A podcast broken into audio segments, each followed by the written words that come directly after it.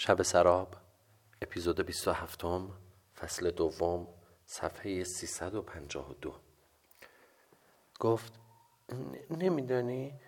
نشنیدی. مادر صبح چه گفت؟ اصلا لازم نیست و فردا صبح برای صبحانه درست کردن بلند شوی. من خودم که فلج نیستم. از صبح تا حالا اثر کلام اینقدر میماند؟ باور نکردم. اگر اینقدر حرف مادرم به پر دماغ خانم خورده بود اصلا میبایست وقتی من آمدم چای حاضر بود سینی شام را آماده می‌کرد. غذا را هم روی شعله کم چراغ میگذاشت. همان کاری که مادر من همیشه می‌کرد.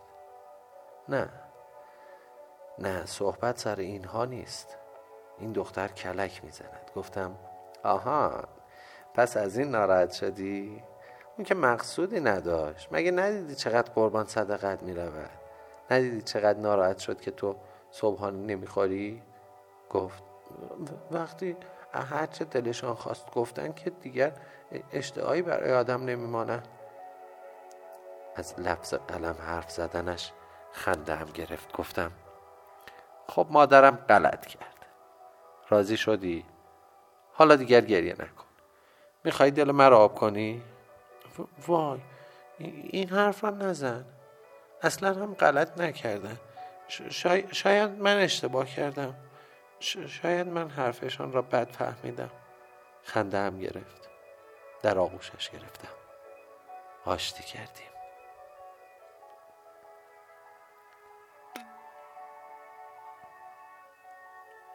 آه چه بوی بدی. بوی گند نان تازه می آید به حق چیزهای ندیده و نشنیده. بوی نان تازه گند است. آه, آه, آره. چرا رنگ این دیوار این اتاق سبز است؟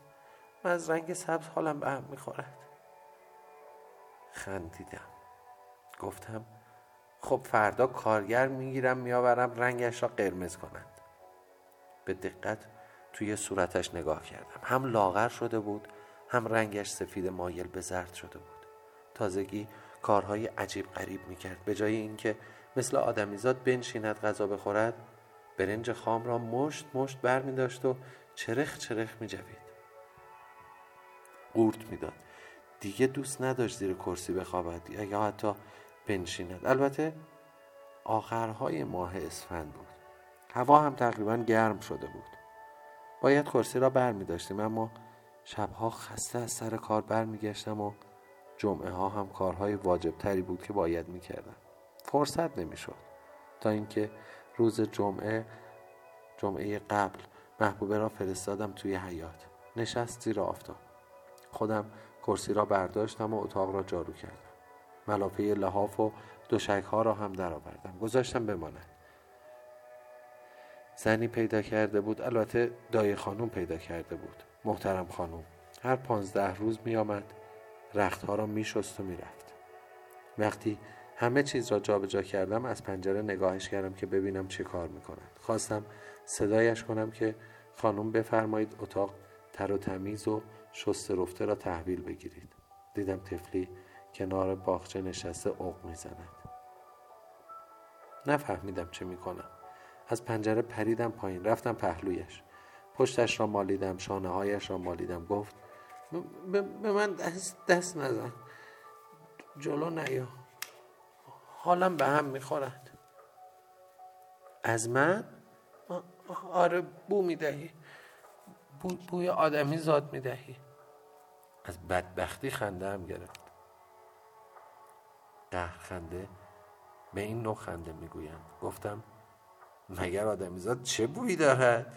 نمی‌دانم. فقط حالم به هم می‌خورد.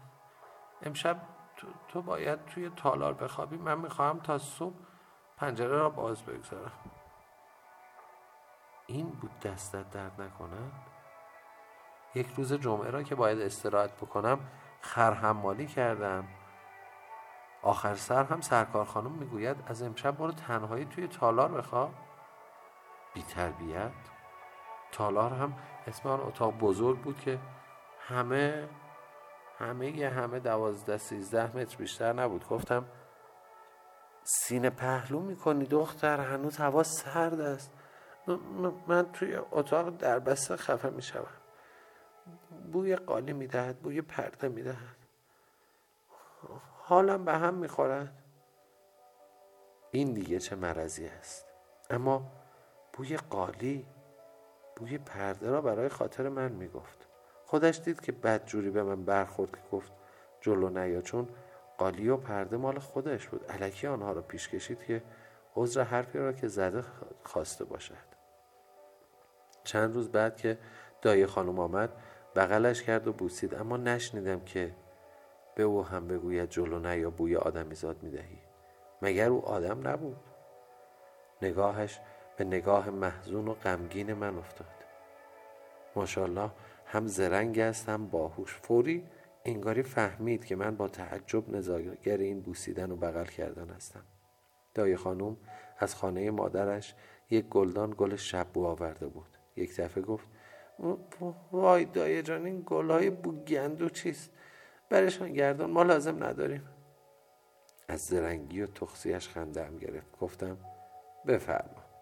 شب بو هم بوی گند می‌دهد و ما نمی‌دانستیم؟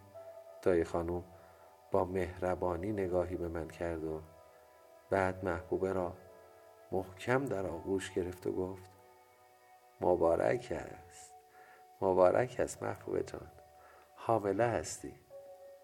به قدری خوشحال شدم که حد نداشت.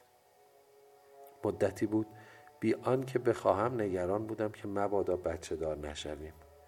دلم می‌خواست بچم زودتر به دنیا بیاید و زود بزرگ شود چون همیشه این دلهوره در دلم بود که مثل پدرم بمیرم و پسرم مثل خودم یتیم شود. مرا باشد از درد تفلان خبر که در خوردی از سر برفتم پدر. برای بچه دار شدن هرچه زودتر بهتر. اما در سکوت من و سکوت محبوبه این آرزو تا حدی دیر شده بود. دلم می‌خواست می‌توانستم لب و دهن دای خانم را ببوسم و دهنش را پر از همان گلهای شب بکنم چیزی به عید باقی نمانده بود. چند تا کار سفارشی داشتم که مجبور بودم تا چهارشنبه سوری تحویل بدم دست تنها بودم. هنوز کاروبارم آنقدر رونق نداشت که شاگردی بگیرم. خرج خانه هم در حقیقت دو برابر شده بود. هم خانه خودمان و هم خانه مادرم. پدر محبوبه گفته بود که کمک خرجی به ما می‌دهد اما همیشه به وسیله دایجان میفرستاد. او هم تحویل دخترش می‌داد. من کاری به کارش نداشتم.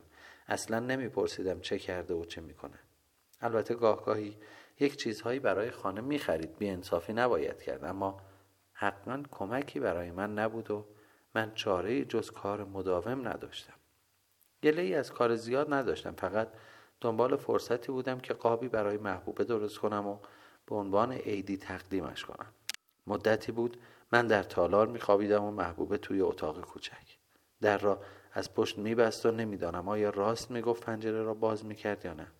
کاری به کارش نداشتم اما همه را تحمل می‌کردم. رویم هم نمی‌شد که از کسی بپرسم آیا زنها وقتی حامله می‌شوند همهشان همچو رفتاری با شوهرانشان می‌کنند؟ برعکس چیزهایی شنیده بودم که زن وقتی حامله است اشوه و نازش دلکشتر است. خلاصه وقتی دیدم اینجوری صبح بلند می شود و تا شب اینطور برخورد می کند من هم سعی کردم یک مقدار خودم را اصلاح کنم. صبح بلند می شدم صبحانه را درست می کردم و کاری به کار هم نداشتم. یواشکی در را می بستم و می رفتم دکان. دیگر نمی‌دانم. لنگ ظهر بیدار می شد نمی شد اما معلوم بود که خیلی هم راضی است. چون حتی یک بار هم اعتراض نکرد و نگفت که بیدارش کنم تا با هم صبحانه بخوریم. اتفاقا چون دم عید بود این دو ساعت کار اضافی کلی به نفهم شد و نه تنها کار دیگران را راه انداختم بلکه قاب عکسی را که می‌خواستم ساختم و برای اولین بار روی چوب کنده کاری کردم و رنگ زدم. رنگ که نه لاک و الکل زدم منتها بعضی جاها به رنگ خود چوب ماند و بعضی جاها لاکی شد. چیز خوشگلی از آب درآمد قلم و دواتم را از خانه آورده بودم توی دکان و روی مقوای سفید که از چاپخانه خریده بودم این بیت را نوشتم. محمل جانان به بوسانگه بزاری عرضه دار. که از فراغت سوختم ای مهربان. فریاد همه جای دکان خاک اره بود. گرد و خاک بود و دیدم اینجا بماند کثیف می شود. بعد از آن که خشک شد برداشتم و با قاب رفتم پیش شیشه بار. آقا رسول سلام. سلام رحیم. حالت چطوره؟ چه عجب از این طرفا. قربان دستت. یه شیشه اندازه این قاب برایم ببر. به چشم. تو جان بخوا. تو سر بخوا. شیشه که قابل نداره. قربان صمیمیتت. صاحبش قابل است. آقا رسول وقتی قاب را از دستم گرفت نگاه عجیبی توی صورتم کرد. فکر کردم نوشتم را خوانده و یا خیالاتی کرده است. خندیدم و گفتم برای زنم است. اولین عیدی است که با هم هستیم. نگاهی پر از سرزنش به من کرد و هیچ نگفت. شیشه را برید با دستمال پاک کرد. کمکش کردم. مقوا را گذاشتیم زیر شیشه. به. خیلی قشنگ شد. یک مقوای دیگر لازم است که پشت نوشته بگذارد. رفتم از دکان پهلوی یک جعبه خالی گرفتم آوردم بریدیم گذاشتیم پشت آن. بعد دو تا شیشه باریک به فاصله روی مقوا زر... روی مقوای زرد رنگ گذاشت و حسابی کیپ کرد و میخ کرد و کار تمام شد. اما در طول این مدت یک کلام هم با من حرف نزد. دست شما درد نکند آقا رسول. شیشه یک عالمه جلوهش را بیشتر کرد. چقدر پولش می شود؟ مهمان من باش قابل ندارد نه نمی شود چقدر باید بدهم؟ میایم پیشت یک چیز برای اینجا می‌خواهم آن موقع تخفیف می‌دهی. آن که وظیفه هم است اما این فعلا نقد است. این را بگیرید که من هم رویم بشود بهای کار را بطلبم. آقا رسول مرد جا افتاده بود. اهل نماز. هر روز سلات ظهر در دکانش را میبست و می‌رفت توی مسجد نماز می‌خواند. نه برای تظاهر چون کسی پاپه این قضیه نبود. ذاتا آدم مؤمنی بود. از همه ارزانتر حساب می‌کرد. خوشقول بود با کسی جر و بحث نمی‌کرد و من بارها دیده بودم که وقتی هم بیکار بود کتاب می‌خواند. آقا رسول دستی به شانه زد و گفت رحیم تو به جای پسر من هستی. جوان خوبی هستی. از وقتی که آمدی این محل من متوجهت هستم. سرت به کار خودت هست. با کسی کاری نداری. حالا فهمیدم که یک سال بیشتر نیست که زن گرفته ای پسرم جوانی زورمندی سالمی. بهترین عیدی برای زنت این است که عرق نخوری. تو که ضعیف نیستی. بگم مثل بعضی ها از عرق کمک می‌گیری. جوانی یک سال هم بیشتر نیست که داماد شدی. تعجب کردم. یعنی چه؟ من کی لب عرق زدم؟ کی بهتان زده؟ کسی پشت سرم بدگویی کرده؟ گفتم ولی آقا رسول من در تمام عمرم لب به عرق نزدم. کی نمامی کرده است؟ نگاه سرزنش آمیزی به من کرد و گفت کسی نمامی نکرده بود. بوی مشروب از ده قدمی تو به مشام می‌رسد. بوی مشروب تعجب کردم. توی کف دستم پف کردم که ببینم بوی مشروب می‌دهم که آه دستهایم خندم گرفت. سرم را تکان دادم اما خیلی خوشحال بودم. آقا رسول بوی لاک الکل است. قاب را درست کردم. منتها آن را گذاشتم زیر آفتاب بویش پریده. اما دستهای من هنوز بو می‌دهند. دستهایم را بو کرد شرمنده شد. اما چشمهایش حالت سرزنش را از دست داد. تبدیل به نگاه پوزش شد. رحیم مرا ببخش. کم مانده بود بروی و من این گناه را به گردن بگیرم. خدا را شد که من اشتباه کردم. خیلی ناراحت شده بودم. پسرم از من به تو نصیحت. هرگز لب به عرق نزن. آن داستان را که میدانی شیطان با یک جوان چه کرد؟ نه نمی‌دانستم. و خیلی علاقه من بودم که بشنوم. آقا رسول نشست به من هم تکلیف کرد بنشینم. یه خورده بشین تا برای تعریف کنم. امر به معروف و نهی از منکر است. ثواب دارد. درس است. حیف است. همه را به شعر نمی‌دانم و الا حلاوتش بیشتر است. خلاصه می‌کنم. ابلیس شبی رفت به بالین جوانی گفت مجبوری یکی از این سه کار را که می‌گویم انجام بدهی. یا پدرت را بکش یا با مادرت بخواب یا یک لیوان شراب بخور. پسر جوان که دید از همه آسانتر و بهتر همین سومی است گفت شراب را می‌خورم. خورد و مست شد. هم پدر را کشت هم با مادر زنا کرد. پس بدان ام الخبائس است. مست که شدی قب از بین می رود چون عقلت از کار می افتد و می کنی آنچه که نباید بکنی. و وقتی که مستی از سرت پرید می بینی کار از کار گذشته و پشیمانی سودی ندارد دو روز مانده بود به عید. چهارشنبه سوری بود. خدا را شکر همه کارها را تمام کرده و تحویل داده بودم. این دو روز را باید توی خانه بمانم و خانه تکانی بکنم. محبوب دیگه نازش خریدار داشت. حامله بود ویار داشت هی استفراغ می‌کرد نازک نارنجی شده بود. اعصابش داغون بود و من همه و همه را تحمل می‌کردم. با این اندیشه که بچه من را در کنار دلش میپرورد و زحمتی متحمل, متحمل می شود که از من هیچ کاری ساخته نیست. همه جا را جارو کردم حوض را خالی کردم از آبنبار پرش کردم به نوبه به نوبت آبمان کم مانده بود. این دفعه فقط انبار را پر می کنم حیات را جارو کردم باغچه را بیل زدم. محبوب انشاءالله برای هواخوری هم که شده توی حیات می آید و سبزی می کارد چهار تا گل می کارد مطبخ را که فکر می کنم از روز اول که آمدیم جارو به خود ندیده بود تمیز کردم. شیشه ها را پاک کردم. محترم خانم ملافه ها را شسته بود. با محبوب کمک کردم. آنها را هم دوختیم و شب عید رسید.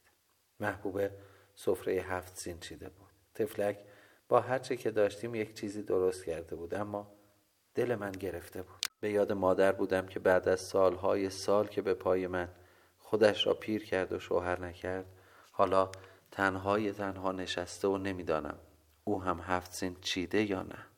همه ساله با همان نداری من سنت ها را حفظ می‌کرد. یک کیلو گندم می‌خرید هم سبزه سبز می‌کرد هم سمنو میپخت. هم برای شب عید گندم و نخود پخته که تویش چند تکه گوشت میانداخت میپخت. و چقدر خوشمزه می‌شد. و هم سر سفره هفت سین سیر و سیب قرمز میگذاشت. پنج تا سکه ده شاهی داشتیم که همه ساله همانها را می آورد و لای قرآن میگذاشت. از توی قرآن بر می داشتیم و ته کیسه می کردیم و تا سال دیگر خرجش نمی کردیم و باز همان موقع تحویل سال دوباره رای قرآن می گذاشت ته سبزه را پنبه پر می کرد انگاری سبزه ها از توی برف بیرون آمده بودند. سنجدها را با نخ و سوزن روی یک شاخه خشک درخت می دوخت و مثل گل جلوی آینه می گذاشت توی یک بشقاب دو بوته سیر میگذاشت و می‌گفت در بزرگش همیشه به سیر سوم می‌گفت و مثل نان مقدسش می‌دانست. یک بوته سیر را که همه روزه تا سیزده, تا سیزده سال حبه حبه با غذا هرچه که بود میخوردیم. و می‌گفت تا آخر سال سلامتی میآورد و خدا را شکر سلامت هم بودیم. حالا مادر چه می‌کند؟ دلم می‌خواست محبوب لاقل شب عید را اظهار تمایل می‌کرد که مادرم با ما باشد. اما او هیچ نگفت و من هم فکر کردم حالا که محبوب حامله شده کدورت و دلخوری که بین او و پدر و مادرش به وجود آمده از بین برود و سر تحویل سال یا بیایند یا کالسکه را بفرستند دنبال ما که برویم و پهلوی آنها باشیم. بالاخره پدر کشتگی که نداشتیم. چطوری می شود دخترشان بغل من باشد اما خودشان چشم دیدن مرا نداشته باشند؟ نگاهم به نگاه محبوب تلاقی کرد. او هم مغموم بود او هم متفکر بود او هم دلتنگ بود. دلم برای او هم سوخت. ما هر دو عزیزانمان را از دست داده بودیم اما عزیز من خیلی تنها تر از همه آنها بود. حالا حتما گریهش گرفته قصه می‌خورد. به یاد بیست سال گذشته افتاده که در آغوشش بزرگم کرد و حالا من اینجایم و او آنجا. محبوبه را نگاه کردم. عزیز من عشق من مونس تازه من. دختری که به خاطرش مادرم را تنها گذاشتم. دل به او بستم و کنارش هستم. می‌خواهم موقع تحویل سال نگاهم به روی تو باشد. خنده کمرنگی بر لبانش نقش بست. انتظار داشتم مثل همیشه به طرفم بخزد. خودش را توی بغلم بیاندازد. ولی تکان نخورد. حرکت نکرد. صدای شلیک توپ به تحویل سال آمد. از سقاخانه صدای ناقاره بلند شد. سال تحویل شد. محبوبه بلند شد رفت توی اتاق کوچک. جعبه آورد به من داد. عیدی توست. باز کردم. به به. یک ساعت با زنجیر طلا. خیلی خوشگل بود اما آخه کی تا به حال دیده نجار ساعت طلا توی جیب جلیقش بگذارد اگر یک ساعت معمولی بود خوشحالتر بودم. ولی خندیدم. تفلک ذوق داشت. پولها را برای خرید این کنار گذاشته بود. قابی را که ساخته بودم به او دادم. برگ سبزی است تحفه درویش. گرفت. خوشحال شد و صورتم را بوسید. انگاری می‌خواست در آغوشش بگیرم و رحیم جان برویم دیدن مادرت؟ نه لازم نیست. او خودش به اینجا میآید. آخر بد است. مادر توست. جسارت می شود نه بد نیست. خودش اینطور راحت تر است. توی دلم گفتم بد این است که شش ماه است یک کلام نگفتی برویم خانه مادرت. امشب یک لب تکان ندادی که مادرت تنهاست. برو بیار اینجا. حالا میخوایی بروی کجا؟ شب شد. شب عید. اولین شب عید زندگیمان. محبوبه رفت توی اتاق کوچک و من هم در تالار ماندم. فکر کرده بودم امشب میآید پیش من یا من می‌روم توی آن اتاق. اما او حرفی نزد. رحیم رحیم جان خوشحال شدم. پریدم توی اتاقش. سر از پا نمی شناختم. رحیم این قاب را بزن روی دیوار. قابی را که برایش داده بودم توی دستش داشت. خواندی؟ آره. توی چشمهایش نگاه کردم. انگار نه انگار داشت روی دیوار دنبال جای مناسب میگشت روز عید بعد از ناهار مادرم آمد. یک قبار پارچه برای محبوب عیدی آورده بود. الهی من فدای شبم از همان خرجی کمی که بهش دادم قناعت کرده و این را خریده بود. به به خانم دست شما درد نکند. چه با سلیقه؟ اتفاقا چقدر هم پارچه لازم داشتم. یک زخم زبانی هم به من زد. یعنی که چیزی را که لازم دارم من نمی‌خرم. تازه مادر صحبتمان گل کرده بود که در زد و سر کله دای خانم پیدا شد. محبوب انگاری مادرش را دیده. چنان دایه را بغل کرد و بوسید که صادقانه بگویم. من به شدت حسادت کردم. بعد هم با اشاره چشم و ابرو منو برد توی اتاق کوچک سه تومان به من داد و گفت رحیم جان این را به دایه عیدی بده. می‌دانستم که منظورش فقط عیدی دادن به دایه نیست بلکه می‌خواهد من و مادر را بکوبد. گفتم این همه ستومان پول کمی نبود. درست است که پول پدرش بود اما حساب دستش نبود. تازه پدرش روزی یک تومان به قول خودش برای ما کمک خرجی می‌داد. پول سه روز بود. آره محض خاطر من. آخه مگر چه خبر است؟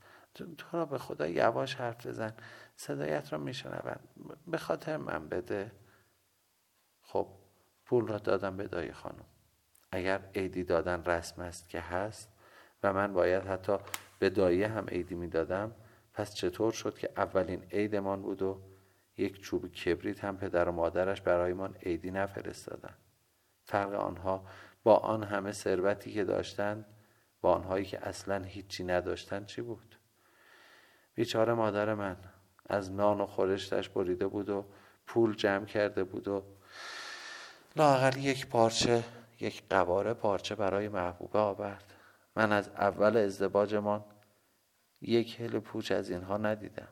درست است که کت و شلواری را که می پوشم کفش هایم را آنها خریدند اما اینها را هم به خاطر خودشان خریدند. نه من. من توی لباس های خودم راحت تر بودم. لباس سنتی مملکت خودمان بود ایرانی بود. دلم برای مادرم سوخت. وقتی می‌رفت همراهش رفتم برایش برنج و روغن خریدم. یک جعبه شیرینی خریدم قند و شکر خریدم. خرما و گردو خریدم. بردم خانهش سرک کشیدم. خبر از سفره هفت سین نبود. خبر از سنجد و سمنو نبود. مادر سمنو نپختی؟ نه رحیم حوصله نداشتم. اگر میپختم سهم شما را نمی آوردم چه سوالی؟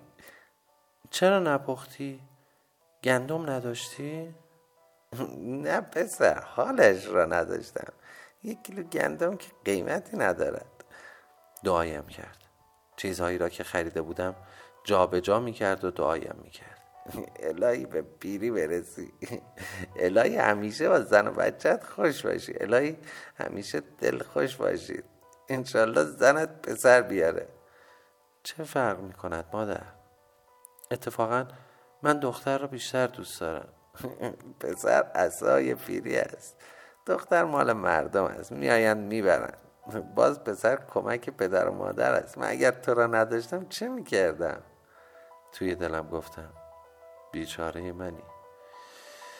اگر من نبودم زندگیت بهتر از حالا بود. لاقل تنها نبودی. تو, تو همه چیز من هستی. در را که بازی می‌کنم تو را می‌بینم انگاری تمام دنیا را به من میدن. پسر جان خدا از تو راضی باشه. من از زمین تا آسمان از تو راضیم. وقتی وارد خانه شدم محبوبه کنار باغچه نشسته بود. داشته استفراغ می‌کرد. خدایا چقدر استفراغ چقدر ویار. آخه این زنهایی که ده دوازده تا بچه میآورند ده دوازده بار این همه مصیبت می‌کشند با این حال و روزگار چه می‌کنند؟ دستش را گرفتم بلندش کردم بردم توی اتاق. توی اتاق کوچک کنار رخت خواب. رخت خوابش را پهن کردم گفتم دراز بکش. حالت جا بیاید. نوازشش کردم. موهای سرش را صاف کردم. دستهایش را توی دستم گرفتم. نه نه رحیم. اینجا نه. گفتم نه همینجا. گفت نه رحیم. تو نباید اینجا بخوابی. برو جایت را توی تالار بیانداز فکر کردم ناز می کند بازار گرمی می کند اشوه می آید باز هم نوازشش کردم. خودم را به نشنیدن زدم مثل اینکه همان آدم بیحال نبود که بغلش کردم. بغلش کردم و آوردمش بالا. مثل ترقه از جایش بلند شد و رفت جلوی تاخچه جعبه آرایشش را باز کرد. یک قوطی درآورد و به طرفم دراز کرد. این دیگه چیه؟ این هیچ. بمال به دستت پوست نرم می شود لابد از پوست دست من هم حالت به هم حالش به هم می‌خورد. حالا دیگر باید مثل زنها از این جور چیزها به خودم میمالیدم؟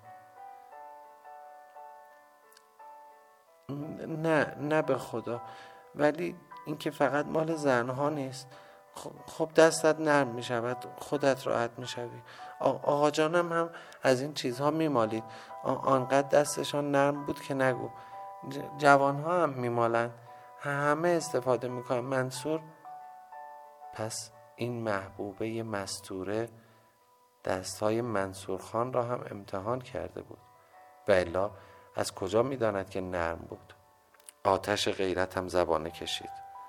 قوطی را به گوشه ای پرتاب کردم و از جا بلند شدم. چرا بهانه می‌گیری محبوبه؟ من از این چیزها نمیمالم. اگر هم تو خوشت نمیآید دیگر به تو دست نمی‌زنم. کفشهایم را پوشیدم و در, در کوچه را به طوری که صدایش را بشنود به هم زدم و